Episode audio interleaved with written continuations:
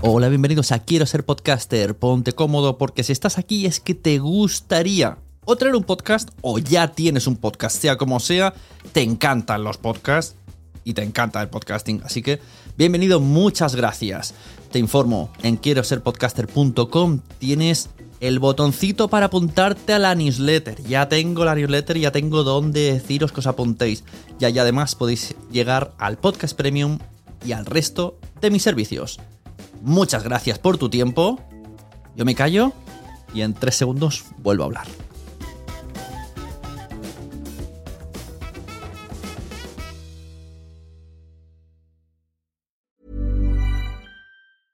A lot can happen in the next three years. Like a chatbot may be your new best friend. But what won't change? Needing health insurance. United Healthcare Tri-Term Medical Plans are available for these changing times. Underwritten by Golden Rule Insurance Company, they offer budget-friendly, flexible coverage for people who are in between jobs or missed open enrollment. The plans last nearly three years in some states, with access to a nationwide network of doctors and hospitals. So for whatever tomorrow brings, UnitedHealthcare Tri-Term Medical Plans may be for you. Learn more at u h one dot com. Many of us have those stubborn pounds that seem impossible to lose, no matter how good we eat or how hard we work out. My solution is PlushCare. PlushCare is a leading telehealth provider with doctors who are there for you day and night to partner with you in your weight loss journey. They can prescribe F D A-approved weight loss medications like Wegovy and Zepbound for those who qualify. Plus, they accept most insurance plans. To get started, visit plushcare.com slash weight loss. That's plushcare.com slash weight loss. Hey, it's Ryan Reynolds, and I'm here with Keith, co-star of my upcoming film, If, only in theaters May seventeenth. Do you want to tell people the big news? All right, I'll do it. Sign up now and you'll get unlimited for fifteen dollars a month and six months of Paramount Plus Essential Plan on us. Mint Mobile punto com slash switch. Upfront payment of forty-five dollars equivalent to fifteen dollars per month. Unlimited over forty gigabytes per month. Face lower speeds. Videos at four eighty p. Active Mint customers by five thirty-one twenty-four get six months of Paramount Plus Essential Plan. Auto renews after six months. Offer ends May thirty-first, twenty twenty-four. Separate Paramount Plus registration required. Terms and conditions apply if rated P G. Estás a punto de adentrarte en las entrañas del podcasting. Entrevistas, debates, información y recomendaciones. Vas a descubrir el metapodcasting por bandera. Bienvenido a la sunecracia punto com, presentado por arroba sune. La primera norma de la sunecracia es: nadie habla de la sunecracia. Sea un lugar de encuentro de todos los que estén en torno a este programa y también que les gusten los podcasts y les guste la radio, porque también habrá colaboraciones y queremos punto de encuentro y referencia. La segunda norma de la sunecracia es: nadie habla de la sunecracia. Fernando Berlín. Para empezar, nos pone en contacto un montón de gente que tenemos intereses similares, que tenemos intereses parecidos, ¿no? Me parece un mundo fascinante. La tercera norma de la sunecracia es: si haces podcasting, estás en la lista. Mucha risa el nombre, ¿no? Porque pues es awesome. Te sabes, cuando pusieron G, ya entendí el chiste, ¿no? El player, pones el de iVoox, indirectamente tú puedes decir que... Uh, alojamiento de audios no es. Es una plataforma para crear en línea contenidos de audio, ¿no? Yo trabajé quince años en una radiodifusora antes de hacer Dixo. O sea, tú me vas un poco a poner al día, ¿no? No hay mucha gente que esté rescatando esto y lo hacen muy bien. Realmente los jóvenes están enganchados a ese podcast eh, o al podcast a través de internet porque es un podcast, no. la sunecracia punto com. Que lo mejor y lo peor del mundo del podcast es que cualquiera, con simplemente con tener ganas, se puede poner delante de un micrófono y subir a la red lo que se le salga de dentro.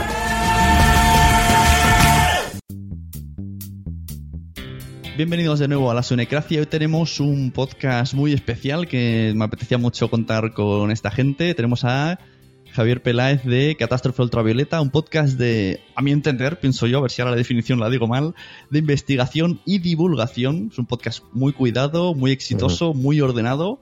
Y bueno, vamos a hablar con uno de los responsables de Catástrofe Ultravioleta sobre cómo nace el proyecto, cómo, cómo se hace. Me interesa mucho también el... desde que empezáis hasta que sale un capítulo, y también lo que me interesa mucho, yo soy muy cotilla en este aspecto, el tema financiación, porque es una de las cosas que sorprende de Catástrofe Ultravioleta, que esté consiguiendo lo que en Estados Unidos parece que es algo normal. Bueno, hola, ¿qué tal? ¿Qué tal, Suna? Encantado de estar contigo. Catástrofe Ultravioleta bueno, como tú lo, lo has definido, es un podcast de... Nosotros quedamos de, de, de sorpresa, ¿no? Es decir, la idea es buscar historias, historias que sean interesantes. A veces están relacionadas con la ciencia, otras veces la ciencia es un tema adyacente, pero también, bueno, pues eh, es un... Es un podcast muy amplio. Lo que buscamos es la, la historia sorprendente, algo que, que nos llame la atención y diga, oye, pues mira este tío que se ha ido al Himalaya a buscar linces, ¿no? Bueno, pues sí, tiene algo de ciencia, pero es más la historia personal de, de, ese, de esa persona, o incluso de algún hecho histórico que, que hemos descubierto y que, y que intentamos dar en, en exclusiva, o, o bueno... Eh, es de ciencias, de divulgación, tenemos mucho humor, mucho buen rollo, pero eh, lo que nos interesa es el contenido, es decir, lo que contamos, más que el, el tema, aunque muchas veces el tema no sea científico. Si hay un historión o un temazo detrás de él, pues eh, vamos a por él y decimos vamos a grabarlo. Como una especie de podcast documental, ¿no? Algo así, además la producción y todo suena como muy documental. Sí, sí, es, es un siguiendo la estela de, de aquellas eh, telenovelas casi, ¿no? Que era radio novelada, que se, que se decía. Y bueno, cuando lo, lo comenzamos, si quieres empiezo más o menos por el principio, ¿no? Pues eh, somos tres, eh, Antonio Martínez Ron, que es eh, periodista, bastante conocido, eh, autor de Fogonazos, compañero mío, de fundador de Naukas, y bueno, pues eh, ahora lo conoce más gente porque sale en la tele, en, en, en Órbita Laica. Y eh, un músico, un músico artista que, que se llama Javier Álvarez, que, que es amigo también de, de ambos, de, de Antonio y mío, y que es el que nos compone las músicas eh, comp- compuestas para cada capítulo. Cada capítulo tiene una banda sonora original compuesta a propósito para ese capítulo y para ese momento. Eh, no solo la música, los ambientes, además vamos a su estudio de grabación y vamos a Madrid. Yo vivo en Tenerife y me tengo que desplazar para grabar a, a Madrid. Y él luego, una vez que tiene todo, toda la, todo el contenido y todo el material eh, grabado, pues empieza, lo escucha, lo, lo edita y empieza a componer, bueno, pues en este trozo voy a poner esta música. Y bueno, pues ese es el, el, el equipo de Catástrofe, tres personas, ¿no? Eh, respecto a lo de la radio novelada, nosotros queríamos hacer un... Somos unos enamorados de lo que consideramos un, el mejor podcast del mundo. Y además te lo digo sin, sin ningún recato. Es el mejor podcast del mundo. Se llama Radiolab. Es un podcast de la N P R, de la National Public Radio de Estados Unidos. Y ellos hacen mmm, historiones. Mmm, evidentemente tienen un equipo, es la radio pública, es como la Radio Nacional de España, pues allí tiene un equipo de treinta personas, de treinta editores que salen por todo el país o por todo el mundo a buscar historias increíbles, entrevistan y luego tienen un estilo muy, muy, muy desenfadado, metiendo trozos de esas entrevistas y eh, hablando ellos en el estudio, etcétera, ¿no? Esa forma de hacer radio, ese Radiolab, es el que nos... Nosotros somos unos enamorados de ese, de ese podcast y de otros que hay similares a este, pero sobre todo Radiolab. Y queríamos hacer algo en español. En español no había nada como Radiolab. Eh, yo que, bueno, yo empecé en podcast en dos mil siete, dos mil ocho, hace ya una eternidad, estamos en dos mil quince, fíjate, hace ya seis años, soy de los viejos, eh, con el podcast Irreductible. Y, y Antonio tenía experiencia en radio, él colabora también con, con eh, Onda Cero, con, con Isabel Gemio, yo, yo colaboro con Radio Nacional y bueno, pues un día dijimos, oye, eh, tenemos que hacer algo juntos, eh, tipo Fogonazos o tipo Al Irreductible, con historias, pero en audio, en podcast, ¿no? En, en la radio. Y se nos, se nos eh, bueno, antes de empezar a grabar, fíjate, antes de empezar a grabar estuvimos nueve meses nueve meses eh, pensando solo qué es lo que íbamos a hacer, qué es lo que queríamos. Estuvimos hablando, reuniéndonos en Madrid, eh, Skype lo quemamos de tantas veces y el teléfono lo teníamos siempre. Oye, mira, pues teníamos que hacer esto. Antes de empezar el primer capítulo, creo que es una de las eh, grandes ventajas que hicimos y que decidimos fue, no nos vamos a poner, ahora, vamos a hacer un podcast, vamos a reunirnos tres o cuatro y vamos a hablar de lo que vaya surgiendo. Estuvimos nueve meses antes de ponernos delante del primer guión. Y, y queríamos tener un, un estilo y un guión muy, muy, muy delimitado y muy estudiado, muy trabajado, antes de empezar a grabar nada. Entonces, bueno, hasta para el nombre, el propio logo, todo eso durante nueve meses estuvimos, eh, encontramos a, a, a Rojo, que es el que nos hizo el, el logo de... de la bomba atómica con el cerebro. Sí, estuvimos nueve meses antes de siquiera ponernos delante de un micrófono. Has hablado de Naukas, para gente que no... que no estemos metidos en el mundo de la ciencia. Veo que muchos los de ciencia habláis de Naukas. Entonces explica un poquito también para meter en contexto a los oyentes qué es Naukas y también de paso explícanos el significado de Catástrofe Ultravioleta. Naukas es, eh, bueno, hoy por hoy es el portal científico de divulgación científica pues eh, más grande que hay en España. Eh, es, yo creo que incluso en castellano estamos ya cerca de ciento cincuenta eh, colaboradores que son desde investigadores, profesores, catedráticos, periodistas, aficionados a la ciencia. Somos ciento cincuenta personas que nos hemos reunido en un portal, naukas punto com, donde vamos escribiendo artículos diariamente. Y eh, bueno, también tenemos una red de blogs que tenemos ahora ya pues diez blogs, creo, ya tenemos diez blogs alojados, es decir, nosotros mismos somos una especie de blogspot y alojamos eh, blogs, y eh, bueno, fue una idea también de Antonio Martínez Ron, de Miguel Artime y mía, bueno, pues eh, que nos decidimos, cada vez que nos juntamos hasta unos cuantos delante de una cerveza su- surge alguna cosa rara, ya sea Catástrofe o sea Naukas, y bueno, Naukas ahora mismo es el portal de ciencia. Pues tenemos un millón y medio de, de visitas al mes, más o menos, y... y ciento cincuenta personas que no solo escribimos en internet, sino que también hacemos eventos, eventos en Bilbao, en Atapuerca, hemos hecho eventos en, en Pamplona. Eh, bueno, pues intentamos hacer divulgación desde una manera desenfadada, con humor, bueno, más o menos como somos nosotros. Y luego, Catástrofe Ultravioleta, ¿qué significa? Bueno, estuvimos dándole vueltas al nombre, surgieron un montón de nombres. Y en una, en una, en Bilbao creo que fue, Antonio y yo estuvimos hablando con un físico y surgió también la, la idea de catástrofe ultravioleta, que es un, bueno, es un término físico, donde, bueno, pues bastante complicado, pero bueno, un error en la radiación de un objeto oscuro, etcétera, ¿no? Bueno, nos pareció graciosísimo, es decir, los físicos eh, son como los informáticos, ¿no? Pensábamos, decía, catástrofe ultravioleta, qué, qué, qué sonoro, ¿no? Se encontraron con un pequeño error en la teoría y decían, error fatal, error catástrofe, esto es una catástrofe, ¿no? Porque había un pequeño error en la teoría de, del magnetismo o de la, o de la radiación, no recuerdo bien, y nos, simplemente dejamos a un lado el, todo el aspecto físico y nos quedamos con, con, con la frase, ¿no? ¿Qué, qué, qué frase más sonora? Esto es una catástrofe ultravioleta simplemente porque habían encontrado un error, ¿no? En, en la teoría. Nos hizo gracia y claro, de, delante de un par de cervezas dijimos, bueno, pues vamos con esto, este es el nombre. Madrillano Way of Life. Es el mejor. Madrillano es el mejor. Un podcast que nadie puede describir. Madrillano caca. No, dilo bien. Es el mejor caca. Tienes que escucharlo. Madrillano punto com o búscanos en iTunes, iVoox, Spreaker o en los mejores cines. Cabrones. Claro, no, no digas eso. Me interesa muchísimo desde el momento en que decidís un tema de los podcasts que habéis hecho hasta la publicación del mismo. ¿Cuánto tiempo pasa y cuál es todo el proceso? Pues en algunos casos eh, un capítulo nos ha llevado casi un año. Casi un año hacerlo. Es más, tenemos capítulos que grabamos en dos mil catorce y todavía no hemos editado. O sea que es que mmm, somos muy... Aunque lo tenemos todo muy claro, somos muy caóticos porque va surgiendo. Es decir, primero nos surge el tema. Por ejemplo, ¿qué te voy a decir yo? El primer capítulo que grabamos fue Expedición. Y en él, pues eh, hablamos de gente un poco chalada que hace expediciones muy raras, ¿no? Pues tenemos a un señor que sin haber remado nunca, no había remado en la vida, va y cruza el Atlántico a remo. Bueno, pues eso fue la primera grabación. Yo me encontré con esta historia...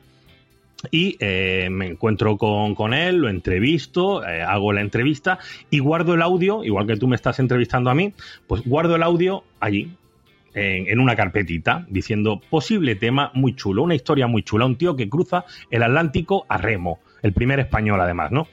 Lo comentamos y dice, mira, tengo entrevistado a este tipo que ha hecho esto. Y entonces Antonio me dice, oh...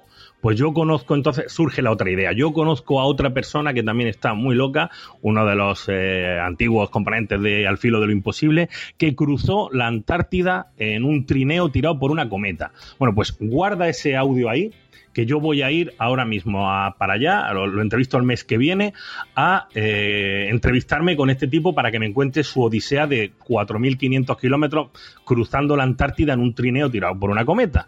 Bueno, pues Antonio guarda su audio y ya tenemos dos audios. Si de repente nos sale otra historia, la metemos y vamos haciendo eh, un, un episodio hecho de trozos de historias.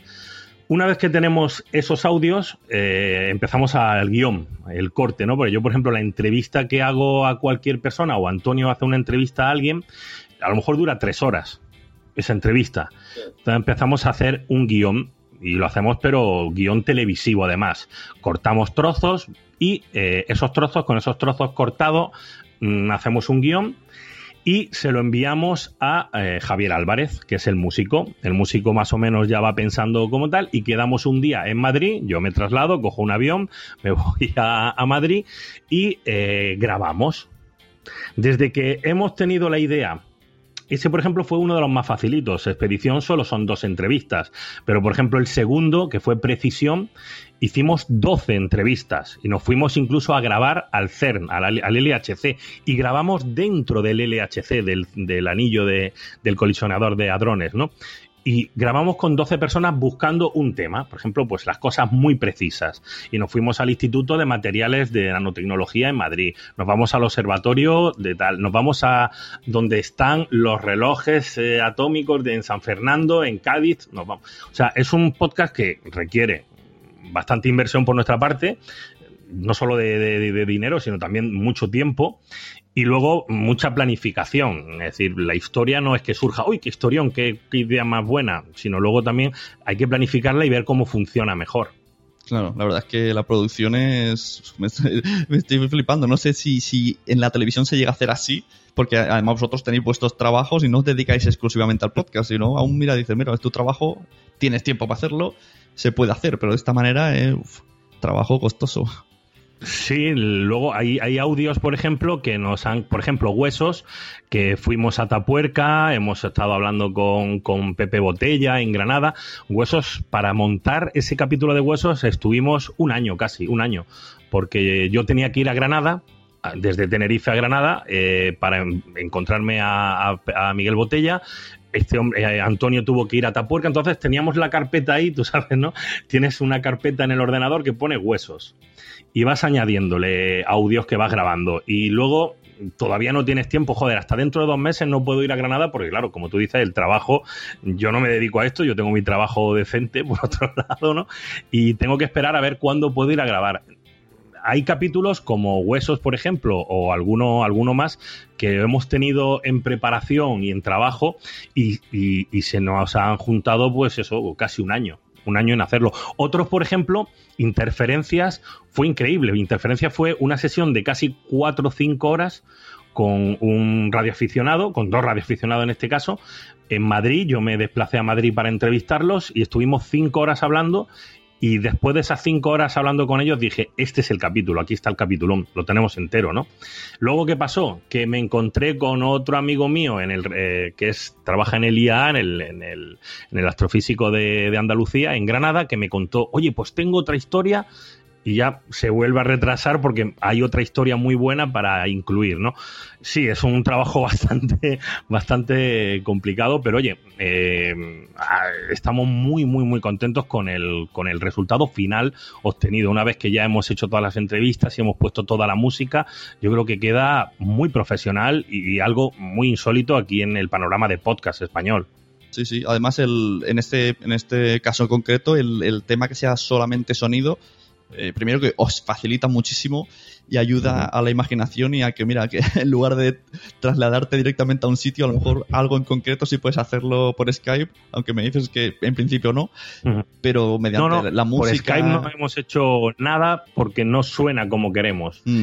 Hay algunas cosas que hemos grabado en Skype, alguna entrevista, y, y sonaba mal y lo hemos tenido que retocar el sonido como si fuera telefónico antiguo, etcétera, para que quedara un poquito mejor, eh, y no nos gusta hacerlo en Skype, primero porque tampoco puedes tener a una persona cinco horas eh, teniendo un Skype, ¿no? Eh, te mandan a tomar viento, ¿no? Yo, por ejemplo, mira, para Morgan, el, el capítulo de la orca, yo me fui a, a, a Loro Parque y estuve un día entero para grabar ese capítulo un día entero con las orcas, con los cuidadores, con, con el, el, el bioacústico que estudia todo eso. Es decir, eso no lo puedes hacer por Skype, porque tienes que ir donde está la orca. Si, ¿cómo le vas a poner a, el Skype a la orca, no? También para grabar directamente a dos metros de, de seis orcas y grabar allí con el micrófono en mano, tipo radio dicharachero, ¿no? Reportero dicharachero con el micrófono y grabar allí, que es lo que luego se nota que, que, que engancha, ¿no? Porque todo eso que dices que, que da la imaginación, etcétera, si lo haces enlatado no funciona.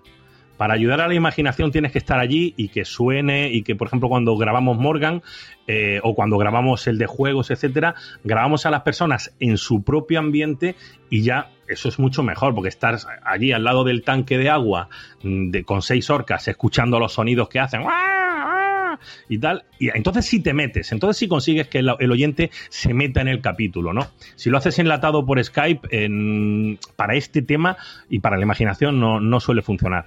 Ay, qué bonito eso que has dicho. Me, me, me da envidia esto que has hecho.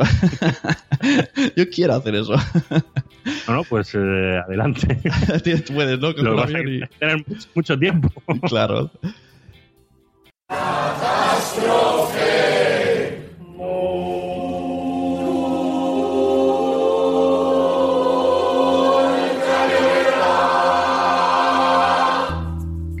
Hola, soy Javier Peláez. Yo soy Antonio Martínez y esto es Catástrofe Ultravioleta. Vous écoutez Catástrofe Ultravioleta. Catástrofe Ultravioleta. Un proyecto de la Cátedra de Cultura Científica de la Universidad del País Vasco y de la Fundación Euskampus. Veías que se acercaba algo a la embarcación y te la iluminaba y hacía un fogonazo. Fogonazo, tío, venga. Pero, pero bueno, es impresionante lo que está contando, ¿no? O sea, es, veían luces desde el fondo del mar. Sí, llegaban desde el fondo del mar y subían a la superficie, él no sabía qué era. ¿Qué, ¿Pero qué era eso? Y resulta que son peces que viven en las profundidades de tres mil, cuatro mil metros. Catástrofe. Estás escuchando Catástrofe Ultravioleta. Bueno, vamos a ir a la Antártida otra vez. Vamos a la Antártida.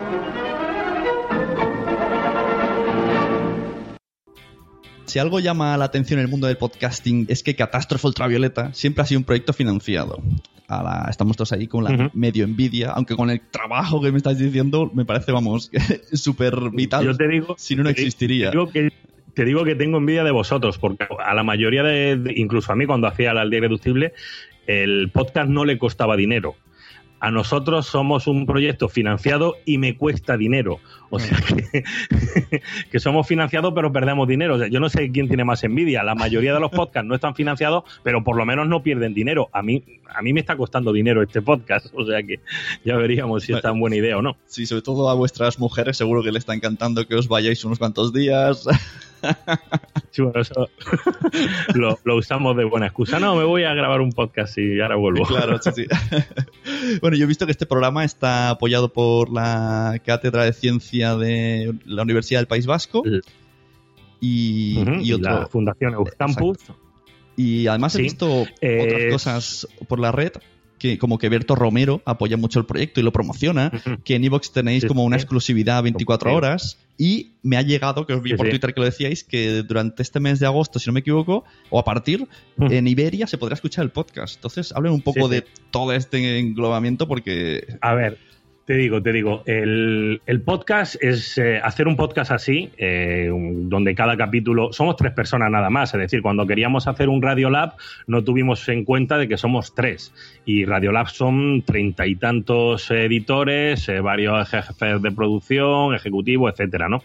Y luego, aparte, ellos tienen pues de, de colaboradores a Neil deGrasse Tyson, bah, nada, a Oliver Sacks... Eh, poquita cosa, ¿no? Entonces, claro, nosotros queríamos hacer un podcast de esa calidad, pero siendo solo tres.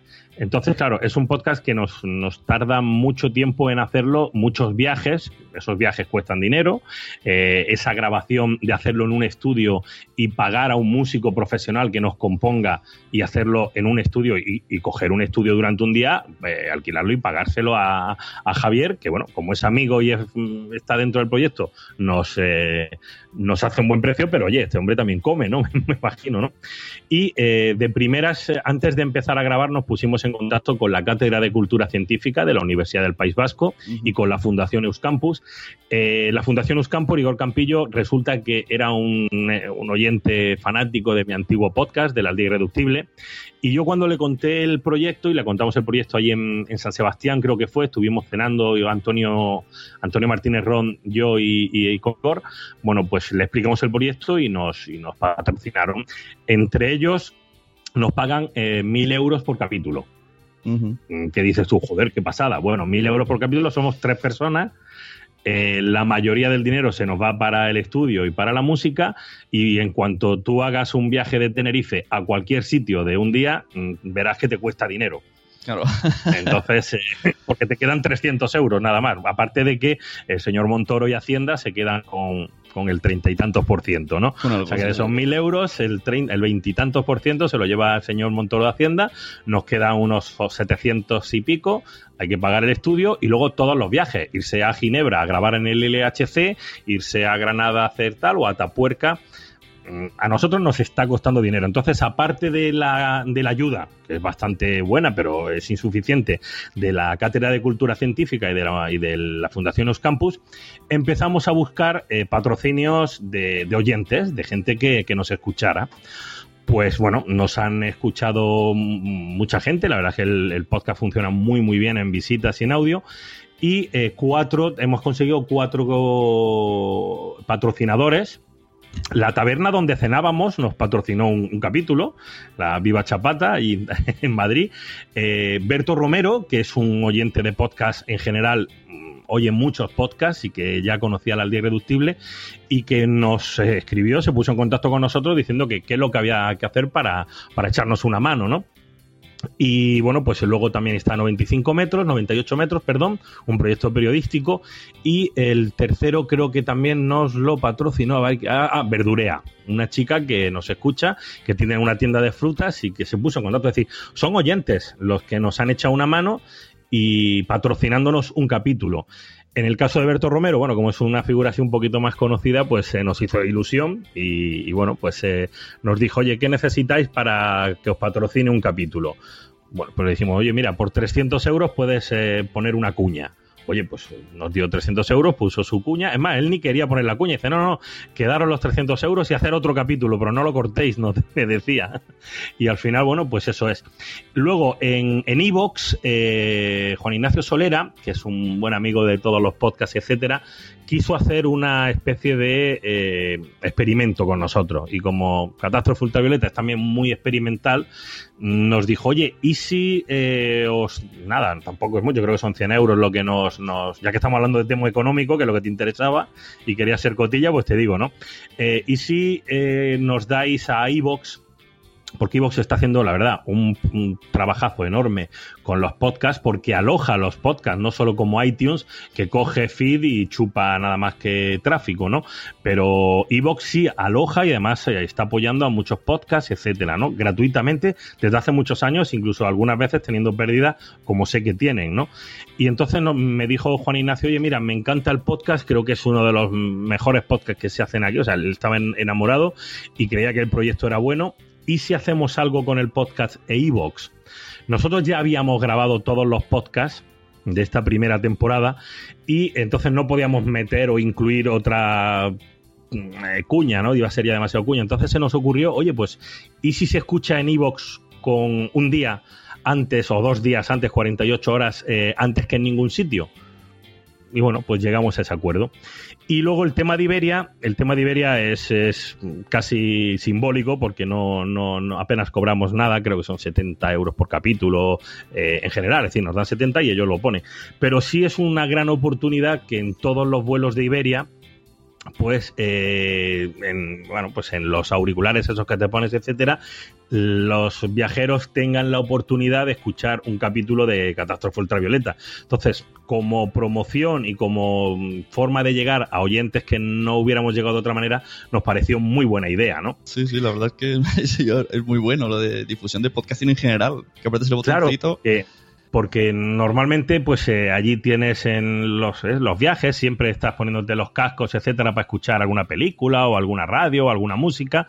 Pues eh, poner un podcast en Iberia, en todos sus vuelos eh, de más de dos horas, creo que es y tal, me, nos pareció una idea súper original y una forma bastante chula de llegar a, a oyentes que potencialmente no eran nuestros oyentes, ¿no? Esos son más o menos los, los apoyos financieros que tenemos, pero eh, la verdad es que mm, muchos de ellos son eh, eventuales, es decir, eh, Berto Romero, etcétera y tal, nos dieron esa, ese apoyo y ya está. Ahora, para hacer otra temporada de doce capítulos, ahora mismo estamos pensándolo mucho, mucho porque es un esfuerzo muy grande, eh, requieren... Queremos hacerla, evidentemente. Incluso tenemos ya muchos temas y alguna carpeta de audio eh, esperando a, a ser preparada, editada, grabada, guionizada, musicalizada, etcétera. Pero tenemos que tener las cosas muy claras porque, ya te digo, empezamos en dos mil once o dos mil doce esta idea, estamos en dos mil quince, son tres años, y hemos grabado doce capítulos. Meternos en otros doce necesitaríamos un apoyo financiero que nos compensara. No te digo que nos vamos a hacer ricos, sino que no perdiéramos dinero. Con no perder dinero ya lo haríamos. Con eso te, si, si a mí me sale gratis y no me y no pierdo dinero, yo vuelvo a hacer otros capítulos. Ahora te voy a dar una idea de una cosa que estoy haciendo yo. Te dejo ahí con la intriga.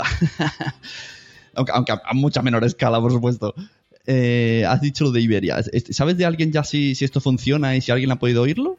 Eh, no, ha tenido que funcionar bastante bien porque hace un mes, eh, empezaron el quince de julio, etcétera, sí creo, hace un mes eh, nos pidieron un capítulo y hace una semana nos han vuelto a escribir que quieren otro. O sea que no creo que haya ido mal, creo que ha ido bastante bien. Eh, si, si tú vas a un sitio, compras algo y al día, a la semana o al mes vuelves a comprar, no tengo cifras de los oyentes o de la gente que lo ha escuchado en los aviones, pero no creo que haya ido mal cuando nos han pedido otro capítulo más. Claro, esto no, claro, por supuesto no, no os cuenta de, de, de descargas, ¿no? Vosotros le dais el audio y ya no sabéis nada más. No, no, no. Nosotros le damos un audio en eme pe tres, perdón, creo que es en W A P, en máxima calidad, que los... Además, tenemos la opción de... Porque cuando grabamos, lo grabamos en una calidad gigante. O sea, el, el audio, la calidad del audio, si a veces damos la descarga en, en, en gran calidad, pesa unos cuatrocientos, quinientos megas. Entonces nosotros, y luego en iVoox nadie se puede bajar quinientos megas en el móvil, ¿no? Entonces ponemos una calidad mucho más reducida de unos cincuenta, sesenta megas, que es lo normal. Pero eh, tenemos, grabamos en un estudio profesional y cada audio es posible que, que pese casi un giga. Ya ves. Y entonces tú en, en el avión, o sea, pones el número... Eso es lo que le dimos, eso es lo que le dimos a Iberia. Sí, pones el número ocho o lo que sea... y te salta directamente, uh-huh. o te dice ahora vas a escuchar un podcast, o, o te sale ya la intro, pues, y dicen, no lo, no lo sé, no lo sé porque no, no, no me ha dado no me ha tocado viajar con Iberia para escucharlo, ¿no? Pero creo que es simplemente mmm, dar y empezamos nosotros, tal y como empezamos. Además, una de las cosas que, que es característica de Catástrofe es que no tenemos ninguna careta, ni empezamos diciendo, hola, vamos a empezar un programa, hoy vamos a hablar de esto, no, no, vamos directamente a la yugular, que es lo molón. Bueno, estará por ejemplo, si vamos a hablar de expedición, de repente ponemos a un tío en medio del Atlántico y así empieza el programa. Claro. Bueno, desde aquí, si, la... si algún oyente nuestro de Sunegracia o alguno que venga de, de vosotros lo haya escuchado, y a mí me interesa mucho que me envíe un audio o algo de cómo fue la experiencia, un tuit, lo que sea. Me interesa mucho porque... Sí, sí, a ver, alguien que haya escuchado en Iberia Catástrofe Ultravioleta, que bueno, es una cosa curiosa, ¿no? Porque nada más que el nombre, Catástrofe Ultravioleta, ponerla en un avión, ya, eh, ya hay, que, hay que ser valiente. Menos mal que no se moría, no se llamaba Vamos a morir todos o algo así. No, no, no, no pero bueno. De bueno, todas maneras, eh, no creo que hayan puesto nada porque nosotros somos muy, muy quisquillosos a la hora de editar. Somos extremadamente puntillosos. Entonces, uh-huh. cada, cada frase o cada momento está estudiado. Incluso muchas veces las historias nos las han contado el entrevistador en una línea de tiempo y a nosotros nos, nos ha parecido claro. que darle la vuelta y empezar por el final, por ejemplo, uh-huh. era mejor. Sí, sí, sí. Entonces, eh, o empezar por el, por el medio y desconcertar al oyente y no saber dónde está, ¿no? Entonces, mmm, somos muy quisquillosos y no queremos ahora que nos pongan una cabecera. Hola, ahora vas a escuchar un podcast que es de investigación, de ciencia y de historia. No, no, pues, eh, yo creo que sale así. De todas maneras, este tema lo, lo llevó Antonio Antonio Martínez Ron y, bueno, yo confío plenamente en lo que en lo que él haya acordado. La verdad es que es, es, es muy curioso, muy curioso. A ver si esto poco a poco sale en Renfe, y, y etcétera, etcétera. Acabamos escuchando sí, sí. el podcast. Es, es bastante natural. Yo, la mayoría de los podcasts que escucho casi siempre son en viajes, o sea, que es que es un es una manera muy muy buena de, de a lo mejor si no puedes leer porque el, el, el tren y el traqueteo te mueve el libro, etcétera, pues te pones un podcast y escuchas una historia eh, igualmente interesante que un libro y, y yo lo utilizo mucho para los viajes y en el Twitter de Catástrofe Ultravioleta nos dice la gente que, oye, yo de camino al trabajo son cuarenta minutos lo que hago, pum, me viene clavado y lo escucho en los viajes, o sea que sí, sí. Sí, la verdad es que parece que el podcast está creado para los viajes, sobre todo en vacaciones, medio viajes largos. ¿Y qué haces? Pues ya, de la, ya de por sí la radio, a mí los programas no me gustan porque no los encuentro. Yo nada más escucho música, música y anuncios. Pero si encima te vas moviendo por comunidades, vas perdiendo la emisión y eso es un cachondeo. Entonces te metes un playlist y ala, a escuchar podcast como loco. Exacto. Sí, sí, la radio, la radio, se hacen muy buenas cosas en radio, ¿no? Pero, bueno, pues ya que estoy aquí para promocionar el, el Catástrofe Ultravioleta, yo creo que mmm, la radio necesita cosas como, la que, como las que se hacen en Estados Unidos. Igual que la televisión sí ha importado un montón de formatos de Estados Unidos, o sea, todos los concursos que tenemos, todos los reality shows, los late night, todos los late night shows de, de, mira, de Berto Romero, etcétera, han sido eh, copias y trasla, traducciones y traslaciones de formatos que, que, se, que se utilizan en Estados Unidos. Sin embargo, en radio estamos en España un poco anquilosados a la radio tradicional, ¿no? Es el, entrevistas, el formato de, de bueno, pues, fútbol, etcétera, sí, sí funciona bastante bien, pero programas tipo casi documental de radio, como los que hay y muchísimos en Estados Unidos, que funcionan muy bien. Eh, eso no, no se ha trasladado aquí a la radio española. Se ha hecho algo, pues, claro, y quien lo ha hecho, ¿quién lo ha hecho? Pues Iker Jiménez ha hecho algunas cosas de, de, de misterio y haciendo recreaciones y tal, con fantasmas. Eso no es serio, ¿no? Es una pena, ¿no? Que ese formato tan bueno que hay en otras radios no se traduzca en, en formatos aquí en España eh, como sí se está haciendo en televisión. Me da la sensación de que la radio en España eh, tiene mucha vinculación con la actualidad, pero actualidad de todo tipo, actualidad musical, actualidad futbolística, actualidad política. Si no es actualidad, ya no vale. Entonces, claro, que un tío haya, haya cruzado el mar no es actual. Entonces no. Parece que esa... Bueno, el, hay, hay algún programa suelto sí, de alguna historia, eh, pues ser historia o, o algún, algún programa tipo así que te cuenta, pero sí es cierto, la, tú pones la radio y cada media hora tienes un boletín de noticias, eh, pones una radio y la actualidad por la mañana es actualidad de lo que pasa en el día y es de desecho, es decir, ya no te sirve para dentro de una semana. Uh-huh. Eso de hacer como antiguamente hacía eh, Juan Antonio Cebrián con los pasajes de la historia, etcétera, uh-huh. Radio que tú puedas guardar durante años y que te siga gustando un capítulo que escuchaste hace... Eso no se hace en la radio ya, o se hace muy poco. No voy a decir que no se hace, pero se hace muy poco. Uh-huh. y, y gusta mucho. Es una cosa que yo no entiendo, es decir... Eh, yo, una de, de mis páginas es un recopilatorio de pasajes de la historia, de Juan Antonio Cebrián, por ejemplo, ¿no? Pues sigue la gente descargándoselo. Y se grabaron hace diez, doce años. Mm. Eso no lo puedes hacer tú con la radio de, eh, pues de Julio Otero o de Luis del Olmo, porque a los dos días ya no vas a escuchar lo que pasó.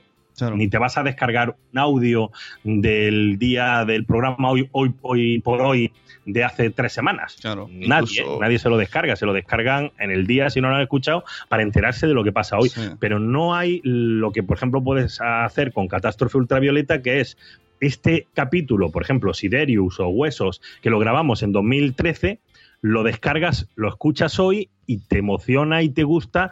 No hace falta que sea actualidad. Claro, pero es que incluso tertulias siempre ligadas a la actualidad. Incluso si hay algún programa de humor, es muy difícil que, uh-huh. que sea como... Hay podcasts de humor que sí que puedes oírlos cuando quieras. Quizá algún, algún sí, detalle sí. estará desactualizado, pero, por ejemplo, Goma Espumas era actualidad, pero relacionado también con política. Siempre es como uh-huh. todo es la actualidad. Las, las cosas originales, si acaso, bueno, el canal es para mí, pues si hay alguien de radio oyéndonos, te dejan la franja de la nocturnidad, que yo creo que los camioneros son los que más disfrutan de la radio. Sí, no, los podcasts es diferente. Los podcasts, como hay miles y la, y la imaginación vuela y hay un montón de proyectos, pues entonces sí te encuentras cosas mucho más eh, diversas. Por eso yo creo que los podcasts están teniendo este tirón. Y, y mira que llevamos años los que estamos en la asociación podcast, etcétera y tal, y los que vamos a alguna J-Pod de vez en cuando, yo voy solo y dos, pero eh, siempre estamos intentando decir, venga, a ver si est- extendemos el uso del podcast. Yo creo que se está extendiendo a un ritmo muy bueno, ¿eh? Es decir, no, yo no soy pesimista, porque hay ideas y historias y podcasts muy, muy buenos, que funcionan muy, muy bien. Evidentemente, cuando hay tanto, pues te encuentras de todo, desde podcasts muy malos que suenan a lata, que, que, que no suenan ni que son desagradables de escuchar incluso cuando te lo pones porque se oyen mal, hasta verdaderas maravillas y obras de arte. No sé, yo estoy enamorado de un montón de podcasts, que escucho más podcast que radio. Entonces sí, yo creo que el podcast te da un te da una libertad que la radio la radio a lo mejor no te da. Claro, yo esto siempre lo, lo comparo con los blogs, cuando me dicen, es que hay muchos podcasts que son malos. Bueno, claro, y también hay millones de blogs que son malos. Bueno, bueno, hay claro, de todo, la gente... Por supuesto, pero bueno, no los escuches. Claro. Es decir, mira, el podcast es libre, no te cobran, no, no tienes que... No te, nadie te obliga a escuchar nada, ¿no? Es decir, tú escuchas los que te gustan. Evidentemente, los buenos serán más escuchados. No, ya está, no, no hay ningún problema. Y el que haga un mal podcast o con mal sonido o sin tal, si no tiene tirón, pues bueno, si a él le divierte lo seguirá haciendo, ¿por qué no? Y si se aburre, pues no lo hará, ya está. Oh. Bueno, a la, yo el tema de la calidad del podcast, eh, bueno, no, no, no me preocupa, hay cosas extraordinarias. Eh, no sé, mira, la biblioteca de Trantor, que es eh, un podcast de Félix de ciencia ficción y tal, uh-huh. es una maravilla, es una maravilla que podría ponerse perfectamente en, en, en una radio comercial sí, nacional, eh, sin problema. Y no deja de ser una persona eh, o sea, que, que graba en su casa explicando el libro que le ha gustado la serie, lo edita, le pone música así guay, sí, sí. que es, pros, es una persona sí, yo, normal. La, mira, el podcast mío de la aldea Irreductible, yo no sé ahora, pero en su momento, cuando gané el Bitágoras, etcétera, lo hacía en, lo hacía en mi sofá, lo grababa en mi sofá, lo guionizaba, le ponía música y se llegó a emitir en veinte o treinta radios, eh, porque me, me llamaban y me decían, sí, sí, yo te lo doy gratis, ponlo. O sea, que hay podcasts con mucha calidad, Memorias de un Tambor, Histocast, es decir, hay, hay gente que hace cosas muy interesantes. Pues y, tienen, y tenemos mucha más libertad de hacer formatos que a lo mejor en la radio pues eh, no se atreven a hacer. Y eso, eso que has dicho de radio local es muy curioso porque eso existe. Hay radios que cogen algún programa, pero yo estoy seguro que si tuviera, tuvieran más conocimiento del podcast, se podrían hacer una parrilla entera de todo el día y la gente ofreceríamos sí, no, nuestro programa gratis para que sonara en, en las localidades. Y aumentaría su radio. Radio podcastellano, una especie de radio podcastellano sí. que, que emitiera podcast y, y funcionaría muy bien. Yo creo que funcionaría. Hay, hay programas alucinantes. Yo te llenaría una emisora entera solo con podcast. Es más, claro. yo escucho, escucho directamente podcast y me hago, me hago, como tú dices tú, las setlist o las playlist. Y me puedo tirar a lo mejor seis horas o siete horas que salgo de casa hasta que llego a un sitio, a Madrid o a Granada, pues solo escuchando podcast. Uh-huh. O sea, que no hay ningún problema. Claro, y lo bueno también es eso, de lo de hacer tu, tu propia playlist, que tú te haces tu parrilla de, ahora me apetece eh, una hamburguesa rápida, ¿no? Pues me pongo un podcast de veinte uh-huh. minutos rápido, sí, me, sí. yo que sé, un Emil Cardell mientras me lavo los dientes. hay hay Pero, de ojo, todo. Y... y, y Y el podcast se está arrastrando a las radios también. Eso no, si ya que nos ponemos a hablar y a filosofar de podcast, uh-huh. tú hace un tiempo creo que entrevistaste a Todopoderosos, ¿no? Sí. Sí. Bueno, pues eso son gente de radio. Claro. El amiguete Jurado son gente de radio. Sí, sí. Que se tira también al podcast. ¿Por qué se tiran al podcast? Bueno, porque algo le verán. Uh-huh. Algo verá. Y, y las radios se han empeñado en poner en formato podcast y en iVoox todos sus programas para que estén disponibles, etcétera. El podcast como formato, no te voy a decir de calidad de, de cada uno de las temáticas o de los podcasts, pero como formato está triunfando. Mm. Y, y es está que la, funcionando muy bien. Lo que no entiendo es como la propia eh, emisora que emite la parroquia, que es donde salen dos de los de los Todopoderosos, uh-huh. a, al ver lo bien que funciona y lo bien que funciona un formato, en principio sin límite de tiempo, sobre una temática específica de cine. No sé por qué no se plantean, oye, ¿por qué no hacemos un programa así en nuestra radio? No sé, yo mira, el, o, a nosotros, por ejemplo, fíjate, Catástrofe Ultravioleta no se nos ha puesto nadie en contacto de radio para decir, oye, nos gustaría emitirlo. O directamente, os queremos contratar para que hagáis un programa, aunque sea a las tres de la mañana, ¿no? Mira que hay basura a las tres de la mañana en la radio. No sé, yo creo que las radios, las radios eh, tienen su espacio y les ha ido bien, no han tenido ese catacrack, el cataclismo que han tenido los periódicos de papel, por ejemplo, formato de papel, se ha visto quebrado totalmente por internet.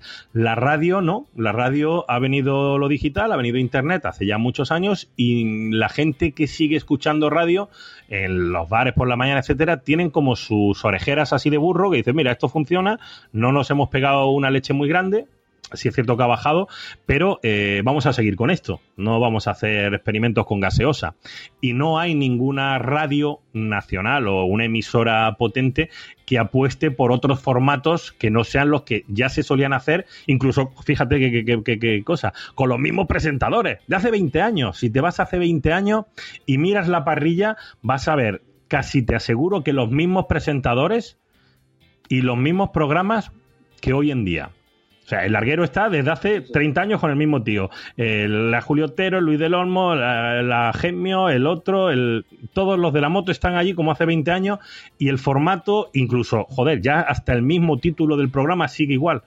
¿Por qué? Porque ellos tienen su, su no sé, vamos a decir, su ámbito de confort, donde funcionan bien, donde tienen sus oyentes, donde no se han pegado el batacazo que se han pagado otros medios, como los medios de prensa, incluso algo de televisión también, pero ellos tienen su, su ámbito de confort y por ahí siguen. Entonces no hay, por ahora, no hay nadie que diga, oye, eh, nos sentimos amenazados, vamos a incorporar cosas nuevas.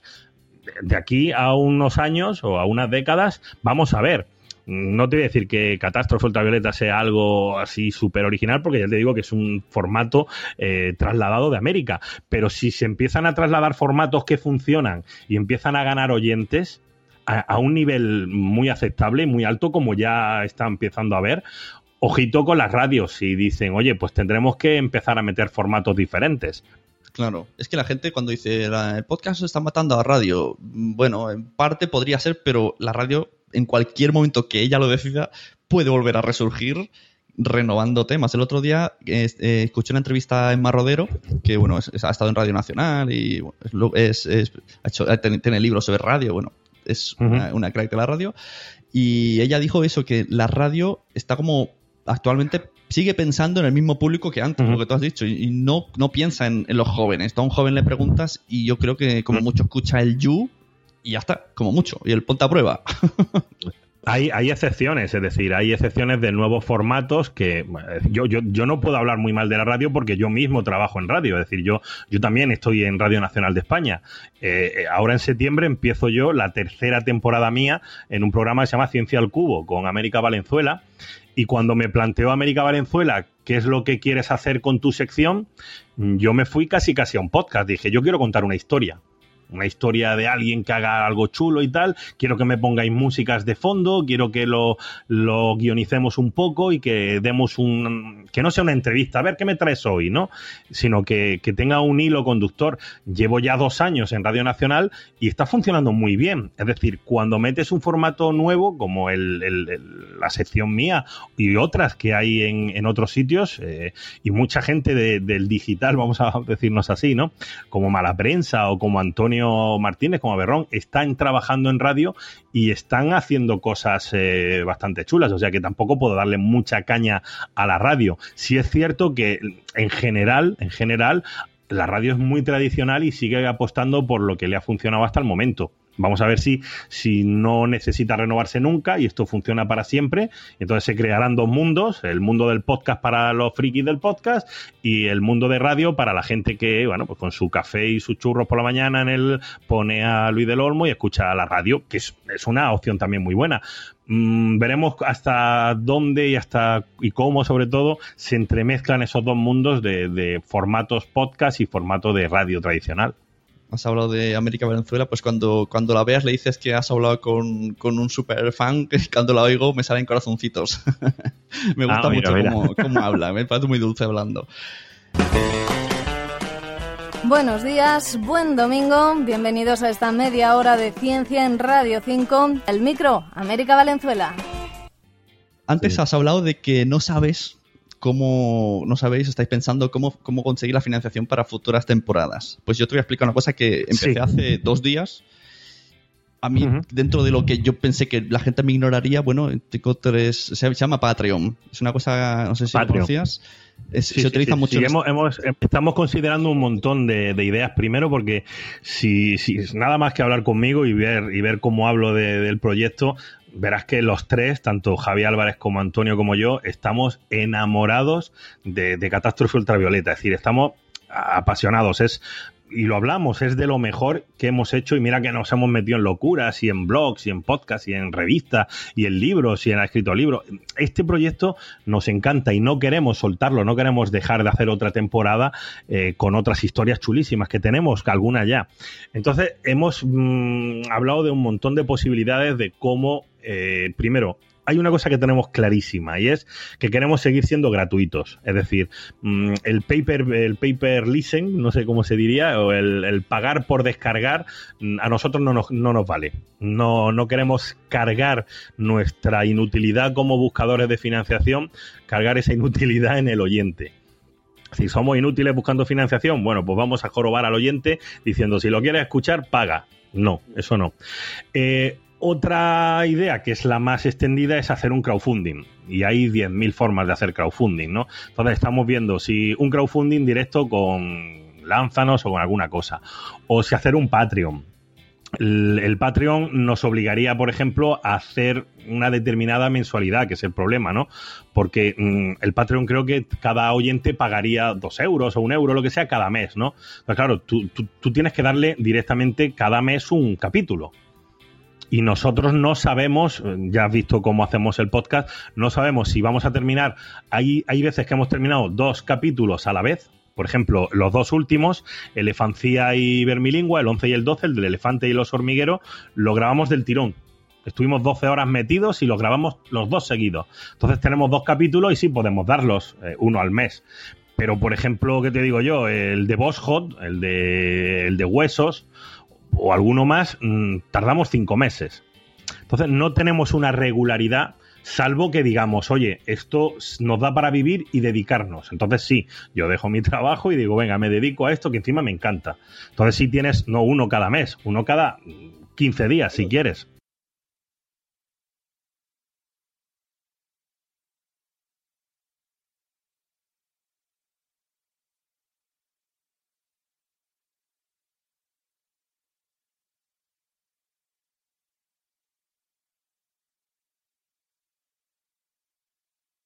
La audiencia, es que no sabría decirte, porque como no contamos mucho las eh, las, eh, las estadísticas, sabemos que nos escucha bastante gente por, no sé, a ver, el último, en iVoox, por ejemplo, el último, que es el doce, tiene como cien, no sé si esto va por likes o por descargas, eh, y luego, eh, mira, el último, el de Vermilingua, que lo en un mes eh, o en un mes y medio, porque fue el, el treinta de junio, tiene trece mil descargas y ciento ochenta y cuatro likes. No sé si eso es mucho, es poco. Seguramente luego en iTunes eh, habrá más, o no sé. Sabemos que nos escucha mucha gente, pero mmm, no sabemos eh, si funcionaría un Patreon, por ejemplo. Yo, yo pienso que sí, ¿eh? Porque si, si en el Patreon lo, lo explicáis bien clarito, la explicación, esto que has dicho, no, no estamos seguros de que cada capítulo, porque ibas a explicar. Es que muchas veces... Yo, por, por conversaciones con gente, ¿no? Que dicen, hostia, los de Catástrofe Ultravioleta cobran. Bueno, ahora vemos que no cobráis. Sobre, sobrevivís, no, no, es decir, intentáis sobrevivir. No, no, pues si, si tú alguna vez hablas con alguien que dice que los de Catástrofe Ultravioleta han pegado un pelotazo y se están forrando, diles que ellos están mejor que nosotros, porque a ellos no les cuesta el dinero el que les... Claro, entonces decir. Si todo esto lo, lo me claro, refiero, si, si la herencia lo sabe... Si gratis y te sale gratis... Mm. Hola, si quieres hacer un podcast que, que cuesta hacer cada capítulo, vamos a poner, no sé, tres mil euros, entre viajes, eh, uh-huh. tal, pagar el estudio, etcétera, y consigues solo mil quinientos, bueno, pues puedes decir, joder, tío, han conseguido financiación. Claro. Sí, sí, por la nariz, de, me está costando dinero, tío. Uh-huh. Claro, pero por eso digo, en el, incluso sí, en Patreon no. Puedes poner como, como bloques, ¿no? Yo he visto, el, hay un podcast de, que se llama Hielo y Fuego, que es de... de Juego de Tronos, que tienen un microsueldo mensual de novecientos euros, hecho por los oyentes. Entonces, claro, sí, sí. y, y no creo que tengan trece mil descargas. Yo creo que si esto lo estructuráis bien por pasos y explicáis, a lo mejor sale un capítulo cada dos meses, esto es lo que nos uh-huh. cuesta, esto es lo que tal, yo creo que sí que puede funcionar. Sí, la, la, la, idea, la idea sería explicar bien el, el proyecto, aunque claro, claro si tú eres oyente de Catástrofe, ya sabes, ya nos conoces, ya sabes de qué va la historia y, y bueno, pues eh, lo apoyarías porque te gusta. No sabemos si esa es la, la vía que queremos, es decir, eh, depender de que alguien nos dé dinero o tener claro, un eso, contrato fijo con alguien, claro. eh, con una empresa o con una multinacional o con alguien que nos asegurara una temporada, porque yo no sé hasta qué punto. Oye, ojo, y yo el crowdfunding lo defiendo a muerte porque he sacado varias cosas en crowdfunding, mm. entre ellas una revista con, con Naukas. Tres números de revista de Naukas llegamos a conseguir cerca de veinte mil euros. Mm. Cerca de veinte mil euros para sacar esta revista. Y lo conseguimos tres veces, tres, en tres años diferentes, ¿no? Entonces, el crowdfunding está muy bien, pero yo creo que es para, a lo mejor, funcionaría mejor o funciona mejor para cosas puntuales. Claro. Es decir, quiero hacer esto. Pero eso de decirle a alguien, oye, mira, dame dos euros o cinco euros o diez euros al mes y eh, te doy un capítulo de Catástrofe. No sé hasta qué punto eh, eso va a, so- a poder sostenerse en el tiempo. Y más si, a lo mejor dentro de dos meses todavía no hemos sacado uno porque somos así de puñeteros y estamos con un retoque que no nos gusta o lo que sea y todavía no hemos sacado en dos meses un capítulo. Claro, y diría, que... la gente, pues ya no les pago más. Mm. No lo sé, es que no lo sé. Claro, eso es lo complicado, lo que tú dices de que de tener esa dependencia, ¿no? De que no estás seguro de que mm. toda esa gente tenga continuidad.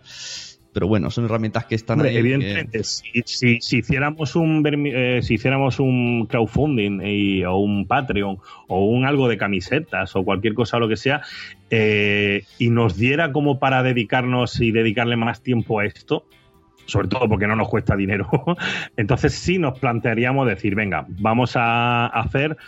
Un, un, un schedule que se llama, una planificación de sacar cada día veintiséis de mes, sacar el capítulo uh-huh. en ese día exacto y hacerlo bien.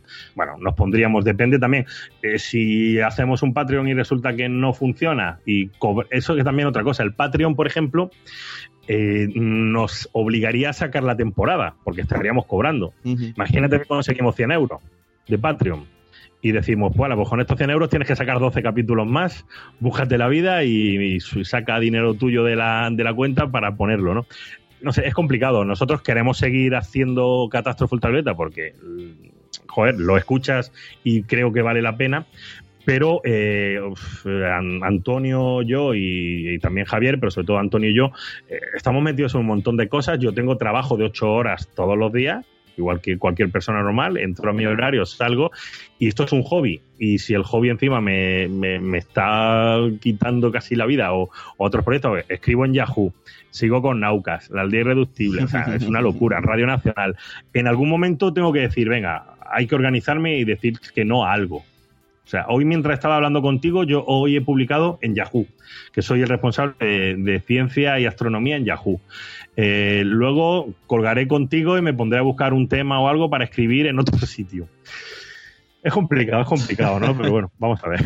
Bueno, a ver si poco a poco vas haciendo y, y el, sobre todo que el, el mundo de los podcasts llegue igual o menos, más o menos igual que Estados Unidos, entonces ya la cosa será más clara. Sí, en Estados Unidos eh, funcionan, pero, pero como para dedicarse profesionalmente sí, a ello. Es claro. decir, hay podcasters, igual que hay youtubers. Fíjate, ¿quién iba a pensar lo de los youtubers? Eso ha sido un fenómeno mm, sí, que a mí sí. me ha dejado flipado, ¿no? Gente que se dedica a hacer vídeos y se gana la vida bastante dignamente haciendo vídeos, ¿no? Bueno, pues eh, aquí todavía yo no conozco un podcaster. O a lo mejor sí, yo no lo conozco, pero no conozco a alguien que diga, mira, dejo mi trabajo, un trabajo fijo que llevo y tal, lo dejo porque consigo ganarme bien la vida con esto y puedo pagar la factura, la hipoteca y puedo darle de comer a lentejas a los niños todos los días haciendo podcasting. Todavía no lo conozco, pero oye, mira, si somos de los primeros que podemos hacer eso, pues eh, sería una buena piedra para enlosar el camino a lo siguiente. Uh-huh. Pues sí, sí. Bueno, Internet ha crecido muchísimo. Si miramos atrás, antes con los modems no teníamos móviles, todo esto. Yo cuando me explicaban el primer la primer amigo que tuve que tenía un, el, un smartphone, yo flipaba, digo, pero ¿cómo que tienes un ordenador en el bolsillo? ¿Cómo, cómo es esto? Sí, alucinante.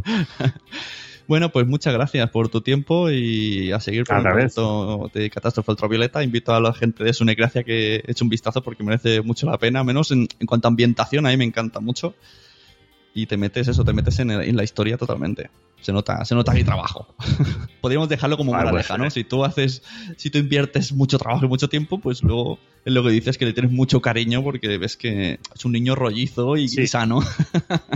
No, la verdad es que estamos contentos con, con el resultado de estos doce capítulos. Oye, ojo, que lo mismo podíamos haber invertido mucho trabajo y, y mucho esfuerzo y haber salido mal. Claro. Lo que pasa es que, bueno, he tenido la suerte de juntarme con gente muy, muy buena, con no solo los, los entrevistados, ¿no? Sino Antonio Martínez Ron es, es un crack buscando historias desde hace ya una década. De, en Fogonazos lleva haciendo cosas sorprendentes desde hace una década, desde hace diez años, no más. Javier Álvarez, que encima es un, un músico espectacular. Entonces, bueno, eh, joder, hemos tenido la suerte de coincidir tres tíos que, que, que nos gusta, además que nos apasiona, y luego la suerte de que hayamos caído bien, hacerlo bien. Porque lo mismo te encuentras eh, gente que termina peleada, encima que nos llevamos muy bien y, y se nota, eso también claro, eso se nota muchísimo en el podcast, ¿no? Porque es... los chistes que, que y el humor que hacemos a veces, la mayoría de, la mayoría de las veces no están en el guión. Sí, sí. Eh, es que sabemos es... cuándo romper el guión y cuándo, y encima nos queda bien, o sea, porque hay un feeling muy bueno y eso es otro puntazo de, de, de lo que queremos eh, seguir haciendo. Sí, es que lo que nadie cuenta de los podcasts es, es eso, ¿no? También lo que no se ve, o sea, el, el dejar a la familia de lado, quedar, llevarte bien con tus compañeros, casi que eso es lo más sí, sí. problemático de todo. Tú fíjate, pero si, tú, tú, tú recuerdas la, todos los grupos de música que se han separado y se han peleado y tal, en las grabaciones y tal, no sé cuánto, nosotros nos metemos en el estudio seis horas. O siete, y a veces pedimos pizza porque no hemos terminado un trozo y tenemos que grabarlo y pedimos pizza para comer allí mientras grabamos sí. y, y joder, y no lo pasamos estu- yo me lo paso estupendamente, cada vez que voy a Madrid a grabar me meto a las nueve de la mañana, salimos a las siete a, a tomarnos una cerveza y casi ocho o diez horas que hemos estado en el estudio nos hemos estado partiendo el culo de risa y pasándonos estupendamente. Mm, claro, eso... eso también es un punto que se nota en el resultado cuando sí, sí. te lo pasas bien y, y se nota, se nota. Bueno, eso, eso es lo más, lo que más me gusta a mí del podcasting, es eso, que la gente se nota que disfruta y que, y que lo hace libremente. Muy bueno, bien. Así que... Oye, ha sido un placer estar contigo, ¿vale? Que si no me enrollo, yo pego unos tochazos enormes, tío. No tengo problemas. Yo no... Veo un micrófono y me lo como. Muchas gracias por atender a la llamada y nada, te dejo con tus múltiples tareas. Muchas gracias, Sune. la sunecracia punto com Y hasta aquí el podcast número ochenta de La Sunecracia. Muchas gracias a los mecenas en Patreon. Patreon.com barra Sune. Muchas gracias al super oyente Manuel Hidalgo, al podcast Madrillano Way of Life y al podcast Pienso Luego Ya Tú Sabes por confiar en el proyecto. Hoy hemos tenido una gustosa charla con uno de los componentes de Catástrofe Ultravioleta y nos ha desvelado cosas muy interesantes. He conseguido traerla a mi terreno y hemos estado cascando sobre podcasting. Hemos descubierto que ahora si vuelas con Iberia, puedes escuchar un podcast desde sus sistemas de audio. Y nos ha explicado lo, lo difícil que les resulta encontrar financiación y patrocinio. Si tú, tú tienes un podcast y deseas sacar algo de beneficio a través de publicidad, yo que tú no me comería la cabeza como los ultravioletas. Entraría en http barras... boluda.com barra sunecracia y yo dejaría que el asesor de marketing me ayudara a buscar un patrocinador que pague por episodio. Yo lo dejo ahí. Muchas gracias por escuchar La Sunecracia. Yo soy Sune y podéis encontrarme en la red como arroba Sune. Ya sabéis que se escribe con dos N. Nos vemos en el siguiente Sunecracia para seguir cascando sobre podcasting. Si te ha gustado este audio, compártelo en las redes sociales. Ves a iTunes, busca La Sunecracia y deja una reseña con cinco estrellas. Nos vemos en los podcasts.